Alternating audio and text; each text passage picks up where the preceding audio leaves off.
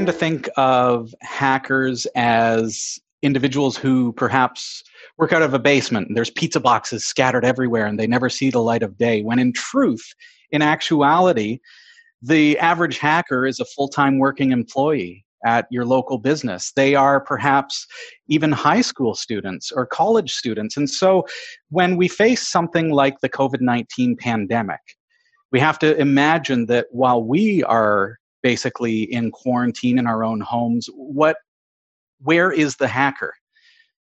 And that's why in the cybersecurity industry, we fear that there may be more of a risk now than there was two, three weeks ago as these hackers who previously were spending their day elsewhere and hacking during the weekends and evening hours are now spending their entire day working on exploits. Here to speak with me about some of the concerns that we could raise and some of the things that we should know about the dangers of the work from home environment is cybersecurity expert Stephen Cobb. Stephen, thank you for joining me. Well, good to be here, Robbie. Stephen, I alluded to some of the concern in the cybersecurity industry with the fact that we do expect an elevation in the threat level when it comes to cybersecurity. Right. And part of that comes from our need to work from home. There are so many different technologies that we should be tapping into, and the companies are tapping into. Um, can I just give you the opportunity kind of open the floor to you to to discuss how these technologies can be not only helpful but also dangerous in our organizations right so um, i think as you alluded to at the beginning the the activity of, of what i would call criminal hacking uh, and in, in fact these days i just tend to call it criminals um, you know criminal activity i don't think is taking a break uh, although uh, criminals may be working from home now more than they were uh, because it, a lot of criminal hacking is pretty organized uh, and and you know takes place in a structured environment in many cases. But through this disruption, from the earliest outbreak news onwards, we've seen a willingness by some criminals to exploit this. And some of the first things we saw were um, using the virus as a bait to get people to open phishing emails, searching, you know, phishing emails which were sent to uh, trick people into loading malicious code uh, or visiting malicious websites. And so if we, we, we can assume, based on past experience of, of crisis situations, that there will be part of the criminal element which will try and use that. And for people who uh, are working normally in an office with an IT support group either on the phone or down the hall, they're not as exposed necessarily to that activity as um, when they're at home. When they're at home, typically uh, a lot of employees aren't doing company work. And so you've got this situation where people are in a different environment potentially using technology they're not familiar with, uh, and being potentially subject to uh, attack by criminals in, in some form or another. Now, one of the things that, that's interesting about the term work from home is that it encompasses a wide range of technologies. And I think just about every organization, every company has it set up somewhat differently. And depending on what that organization does uh, in its day to day operations, it may be more or less prepared for this situation. So right. I was thinking, uh, thinking the, my my last employer, you had maybe 25% of people who were fully uh, authorized to work remotely most of the time.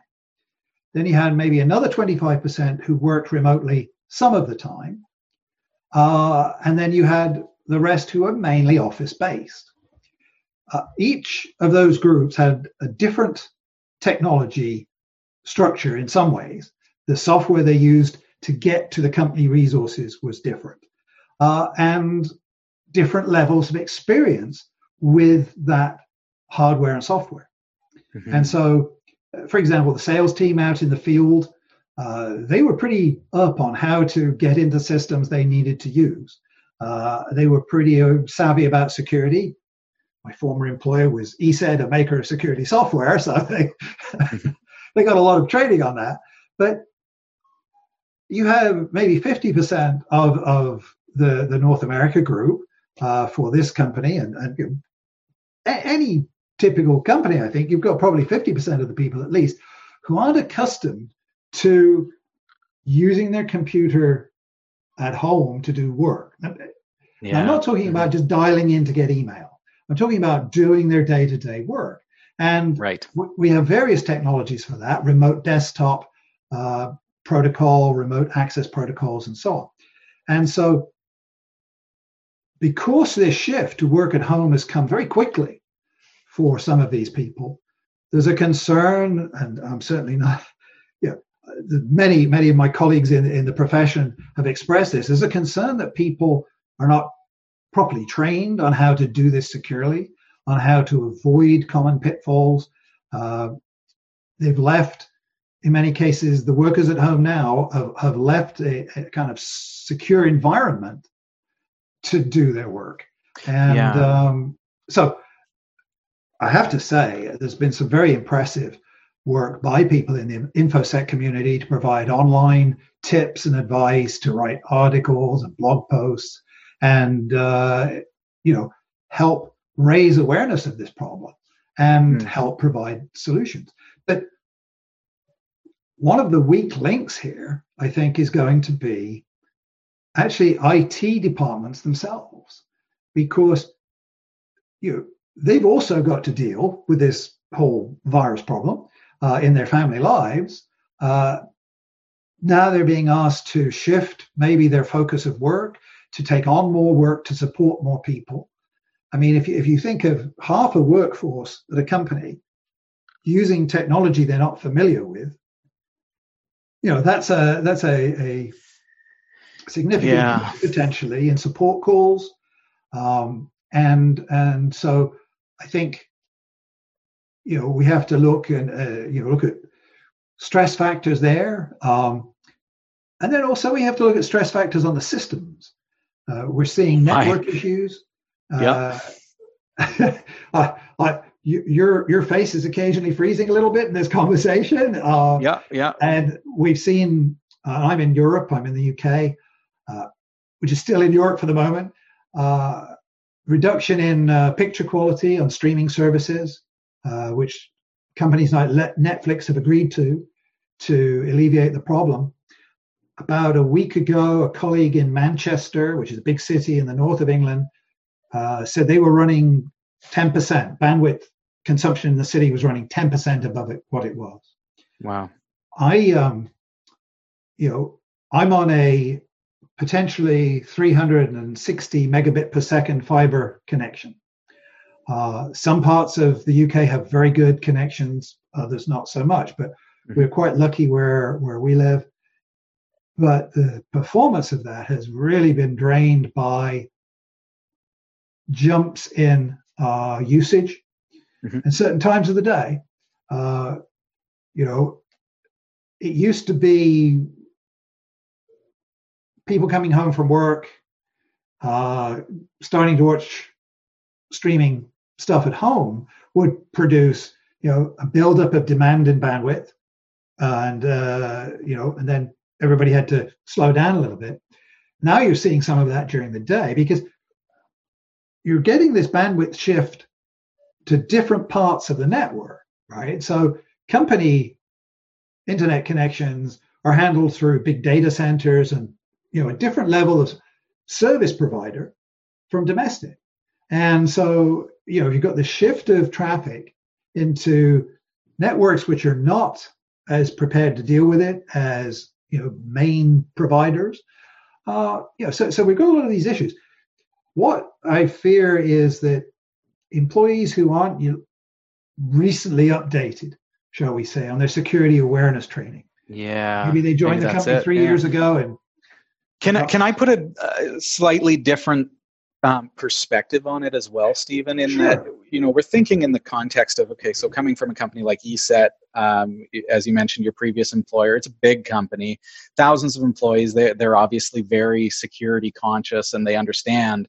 Uh. And a lot of the folks that work there understand um, best security practices, and you have training in place. But looking at our at this shift that is a result of COVID nineteen and and the government decisions around protecting its right. citizens, um, we're talking a shift entirely from those big businesses who have fifty percent of their workforce working in the field uh, to mom and pop shops to every little IT firm that normally just provides walk-in service to um, to contractors to builders to all these different industries that now need to still be able to operate their business but they're they're being told stay at home yeah. So these are people that are not so cybersecurity conscious. They're not trained in cybersecurity practices, and and so how can we, as a community, and how can we, as a podcast, help to um, provide some advice, I suppose, to those users who are now thrust into this. Like right. nobody saw this coming. Nobody knew that we were going to be working from home halfway through March. Right. What can what can we say to those individuals? So I think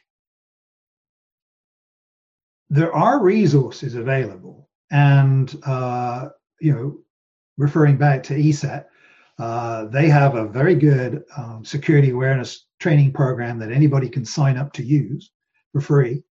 Uh, and there are a number of companies, quite a few now, uh, that that offer, you know, the basic cybersecurity awareness training, which, you know, good training lets you know what the threats are. You know, what why is this happening, um, so that em- employees will know I like to put it, you know, the extent to which criminals will go to, you know, abuse systems, to um, steal information, to ransomware systems, that is, hold them up for for ransom, um, and then the things that they can do to protect. And and and if there was one thing I would I would say is understand what phishing is, understand where the email threat is, uh, because that's still one of the preferred uh, methods of attack uh, attack vectors, as, as we say, uh, look at your email. And, and it's quite interesting.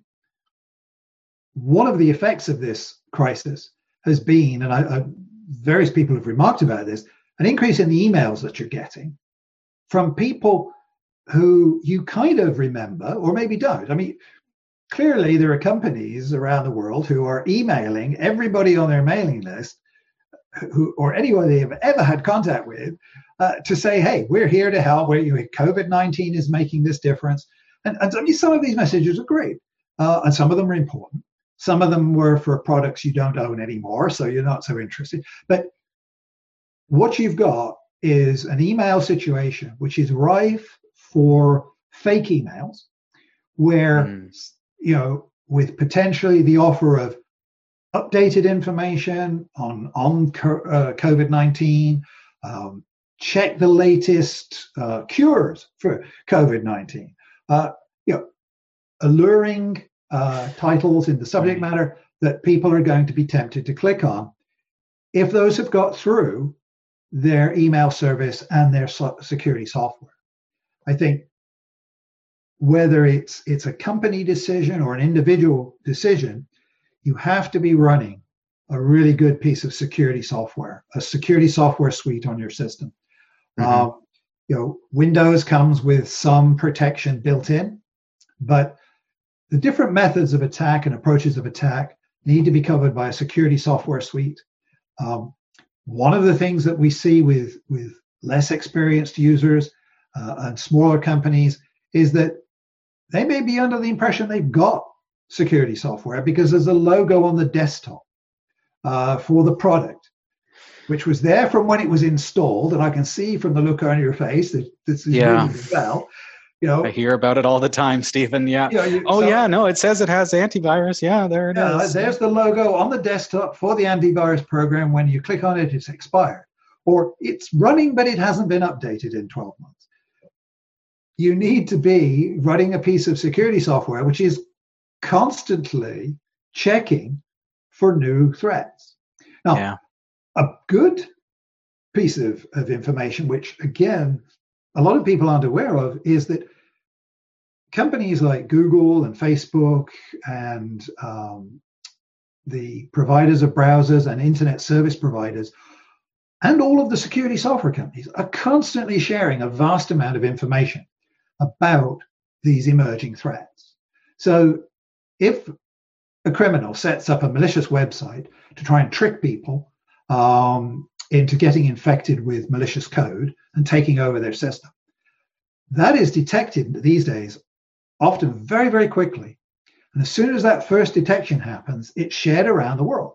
And if you're running a good piece of uh, commercial security software, it's going to get that update. Your browser, uh, you know, all credit to you know uh, Microsoft and and uh, and Google and Firefox. Uh, the main browser makers are in on that. So if if somebody discovers a new malicious address um, that's updated in the browser. So you mm-hmm. see these uh, boxes come up saying, you know, don't go here. Yeah, don't proceed. Oh, don't proceed. okay. Can I proceed?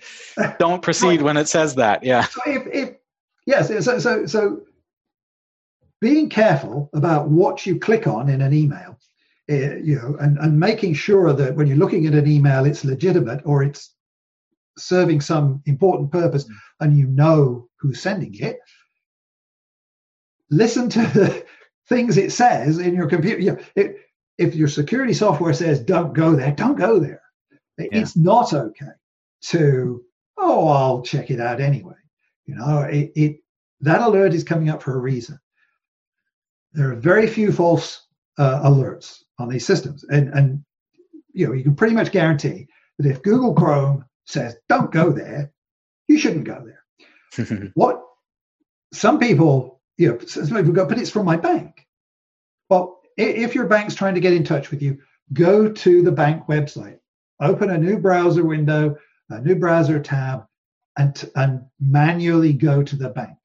Yeah. Uh, can I just say, well, this is revealing some a really interesting aspect of social engineering, Stephen, which is when we realize as users, as computer users, as network users, and users of cloud services, that hackers are watching for the things that people are that are going to trick people. So you're making me think yeah, when I click on a link that's more information about COVID-19, I'm thinking, oh well I can dif- I can distinguish with my mind because I'm smart enough to determine whether this is fake news or if this is legitimate scientific right. news.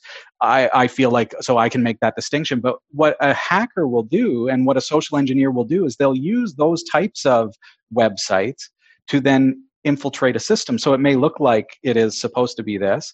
And you're talking also about banking, but it's a way for this malware to oh, get in as well. Yes. Uh, and in fact, um, you know, Johns, Hop- Johns Hopkins University uh, in America has been doing a lot of tracking uh, and is, is kind of the go-to source for a lot of uh, information on COVID-19. And hmm. early on, their map, I think it was, of infections was taken over uh, or, or, or, abused by um, hackers, uh, criminal hackers, to um, yeah. So so it's not just a question of is this fake COVID-19 information or is this legitimate information? Is the source, the legitimate source, safe. And so, right. it could be legitimate, like phishing scams. It could be an exact copy of right. legitimate information. So what, so what, you may see in your browser sometimes is is you've looked at a, an email, it looks legit. You've clicked, and you've gone to a legitimate site, but that site's been compromised. Yeah. Again, this background updating and sharing of malicious uh, data, you know, data about malicious activity will often catch that. So you, you, so you may be in a situation. I think you raise a good point, Robbie. You've gone to your known source, but that known source has been compromised you get a browser warning that says don't go there, and you go, but hey, it's a legitimate place. Those are those are kind of transient because what will often happen is is the you know the legitimate source that's been compromised will will find that out fairly quickly and, and, and rectify the problem. Sure. But I think mm-hmm. what and this sounds really like a, a, a sort of a well, it's not a happy thing to say, but we can't sit at home just clicking away merrily because we're at home and we, you know, uh, we're not at work anymore. We gotta we gotta pass the time somehow, Stephen. Yes, but but don't do it by you know being daring on where you go on the internet. Yes. yeah, there, I mean, there are many studies over the years that show that, and I, and I guess, you know, this would be potentially something that's not in your standard uh, security awareness is there's a strong correlation between certain edge behavior and infection uh, of systems with malicious code. right So uh, let's we let's say uh, adult websites. Now, interestingly, a lot of adult websites are very very secure because they know that you know they're a target and they they want to build trust with their visitors. But if you're looking for stuff that's free, stuff that's edgy, stuff that's pirated, stuff that's copyright uh, infringement, then you are exposing yourself because that is some that's an area where uh, for, for example we've seen this in in torrent services uh, in the past where you know people are like wow i want to stream that movie uh, it's not mm-hmm. available yet legitimately but the pirated version is available i'm going to get a torrent player criminals love to infect those um, i'm going to you know stream this file criminals like to infect those. And, right. and yes, in some way, I saw an article recently, and I, am afraid I can't credit the person who, who wrote it because I can't remember who it was, but criminals are ace marketers. They're monitoring the trends. You know, they're going, hey, you know, um, uh, there's a game come out recently about crossing the road. Uh, right? and it, you know, a hot new Animal game. Crossing, I think the kids call it. Animal Crossing. Is that? Right. Am I right, so, kids? Yeah. So, you know, tips on how to win on that. If you Google right. for that, there will be an attempt going on. I can bet. I bet that the the the strategy of what's called search poisoning is going on, where uh, criminals will use various methods to uh, get their search results for their site that they control um, into the top search results. Um, this isn't COVID 19 related, but about, I don't know, three or four months ago, I was looking for um, a map of the world. And right in the top 10 search results for you know map of the world was an infected site. And there's somebody, you know, there, there's, and sometimes when I say there's somebody doing something, I actually mean an algorithm's doing something. But there are algorithms which look for the most popular search topics.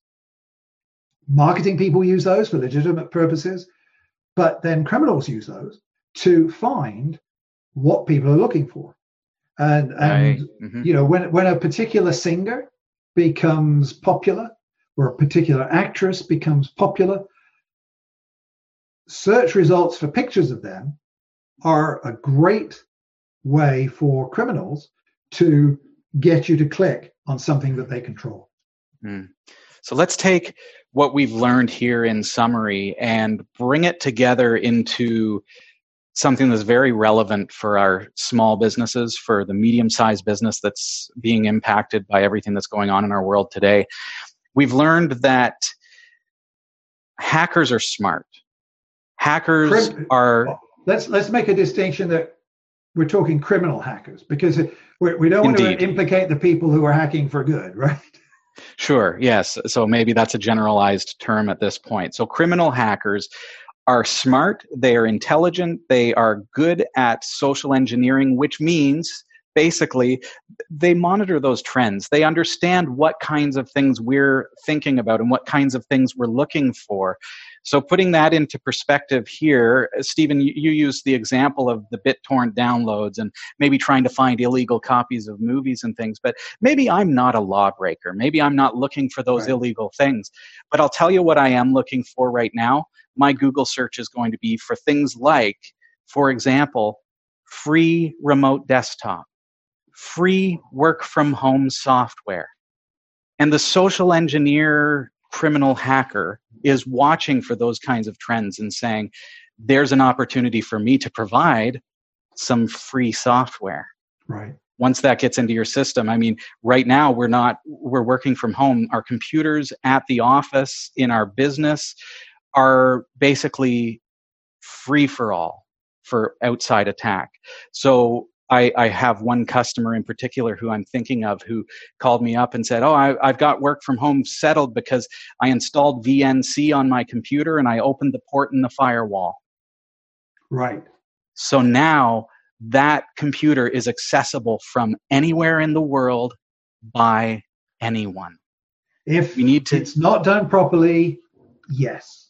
And I think the point here is that if your company hasn't or your organization hasn't supported working from home uh, before and you're just setting it up now, you need to get professional advice. That's, now, that's it, going yeah. to be, you know, that's possibly going to be on the phone or online, not in person. But there, you you want to get this done properly. Um, I'll share a statistic with you, uh, kind of a fresh statistic I happened to think about this problem back in um, the beginning of, mo- of the month. Uh, RDP, Remote Desktop Protocol, as you know, is, is one of the ways in which remote access is enabled to systems. And I, I've studied this in the past, and uh, I would refer people, if, if you don't mind, to welivesecurity.com, uh, which is a, is a great website with security information. Just use their search to look up RDP because this is a widely used protocol which is often used insecurely. So, one of the clues is that if you set it up and you can be seen by other people to be running that, that if it's clear that you've got the uh, default port for that open on your systems, um, you're probably uh, you, you possibly haven't done it right. Not not every visible port is insecure, but I thought, okay, let, let me just see how many people are running RDP, uh, and right. you can use a tool, a legitimate legal tool to do this because every very basic piece of information is every computer on the internet is visible to the internet in some way, um, and there's scanners which look for that. March 6th, there were 3 million uh, systems where the default port for RDP was, was visible. Right? I checked before our, our conversation, uh, 4,240,000. So people are That's turning on remote desktop in order to be able to access their computers from home.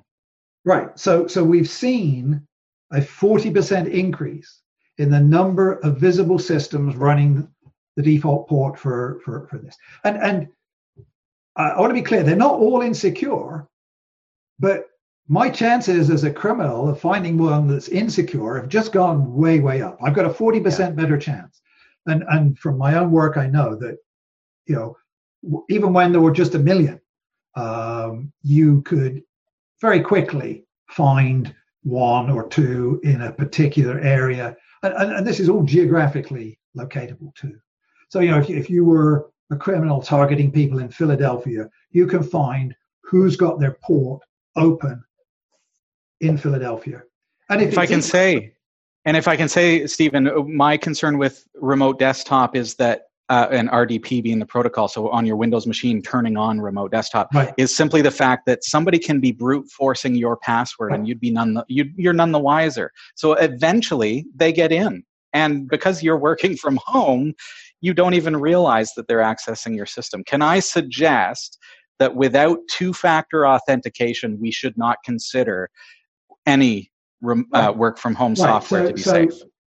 And this comes back to your previous point. You're setting this, if you're setting remote access up, uh, whatever software you're using, first of all, it, it needs to be legitimate software, and, and some operating systems come with legitimate built in tools.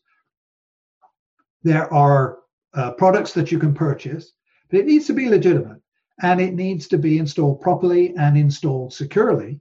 And that means more than a password to protect it. Now, you, you can do things like limit the number of times somebody can try a bad password, but you really shouldn't have a password based authentication remote access system. You should be using something uh, that's two factor. And by that, we mean, Robbie, we mean a, something which generates a code that you put in to access. And it's something you have that the criminal can't. And, and, and a lot of people are familiar, fortunately, through things like Facebook uh, and other sites turning on two factor authentication, people know what it means, they know its importance. Um, you get a code on your phone, and that's something which a criminal can't do unless they've got your phone. And so right. there are ways to secure this, but uh, and you know you you you can do remote access securely, but you you need to have it configured correctly, and the person who's using it needs to know the things that they should and shouldn't do while they're using that system, which got has that capability. Right, and you mentioned just the fact that and I, and I alluded to the fact that we're not all tech savvy. So I may not know how to set it up securely because I don't, you know, I, I do, but maybe you're thinking to yourself, I don't know how to do that. And Stephen, you mentioned that maybe we should call some professionals to help us with that. And I think that, you know, you say, well, I don't know who to call. And I think it's important for us to remember as a, a global society that we're all in this together. And that goes for the mom and pop shop, that goes for the 2,000 user networks, and that goes for your IT companies in your local community. No. Um, IT companies are seeing the exact same shift. We are spending a great deal of our time assisting people like you in order to get secure, safe, remote work from home environments set up. That's what we're here for right now for our community. Yeah, I, th- I think the the trusted uh, you know, managed service providers around the world uh, are, are, you know, stepping up. I've seen a lot of professionals online um, stepping up, helping out, and so on. I mean, one thing you could do is say, uh, you, if you, for example, use Twitter, um, you know, say anybody out there available to help with remote access. Um, you know, small organization, hashtag infosec uh, would, would probably get somebody's attention. Um, you know, there there are people. Uh, I know some people who've been laid off in IT because their company's basically shutting down for a while. Yeah, some of them are volunteering to help out, and um, you know, we those of us who have knowledge to share uh, are willing to share it, and and you know, stepping up to do that uh, what it, it, would be good if people had the sense that they don't have to go this alone. That that you know, if if you've got a hardware store and you've got a small workforce that can do some work remotely, they're doing it for the first time. Don't feel bad that you don't know how to do this. Um, you know, and don't feel it's. I mean, I'm not going to try and fix this piece of my house that's broken without a professional, try and reach out and get a professional to help set this up. Uh, I don't mind admitting I don't know how the gas boiler in this place works. I need a professional to service it. Um, yeah, I, I, think we do see many examples, you know, online and and uh, in the media of, of people stepping up to help, and and I think reaching out and asking for professional help uh, is is the way to go. And and if you need it, if your company hasn't been doing this for a while, uh, you know, and as as we talked about earlier, in the area of, of, of security awareness education, there are free uh, resources out there. Um, you know, if you're a manager and you want to bring people up to speed, look online for free security awareness training for and, and check check it out, make sure it's a legitimate company. Uh, I I have no financial stake in ESET anymore, but they, they've got some good stuff. Um, and uh, I, am actually in the process of making a list of these to, to post uh, on, on, Twitter. Ha- t- send them an email to employees. I mean, if there are employees who don't have as much work to do as normal, now would be a great time to do some security awareness training, right? Yes, yeah. And I'm just going to say, I mean, we're I don't want to send mixed signals because we're telling you be really careful what you're searching for because the the criminals are out there trying to socially engineer you right. and trick you into clicking the wrong links. So what we're going to do is we're going to provide some of these resources for you that we already know are trusted and true. We're going to provide those at blog.endpointsecurity.ca and those will be uh, available to you just to help give you uh, a good head start at some free resources that are that you can just click through and uh, we'll provide some descriptive text there to help you to find what you're looking for. Very good. Stephen Cobb, I, uh, I appreciate you so much. I'm so glad to see you again, and you look yes, you're sir. looking well.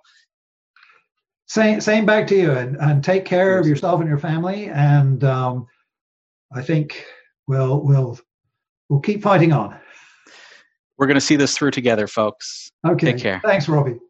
Thanks so much, Stephen, and thank you for joining us this week. I hope that you've taken in some great information. Again, those resources will be on our website, um, so be sure to check those out as well. In the meantime, I'm Robbie Ferguson for the endpointsecurity.ca podcast from Positive E Solutions, and I wish you and your families, your staff, your loved ones all the best. Take care during this time, and we'll see you again very soon. Bye for now.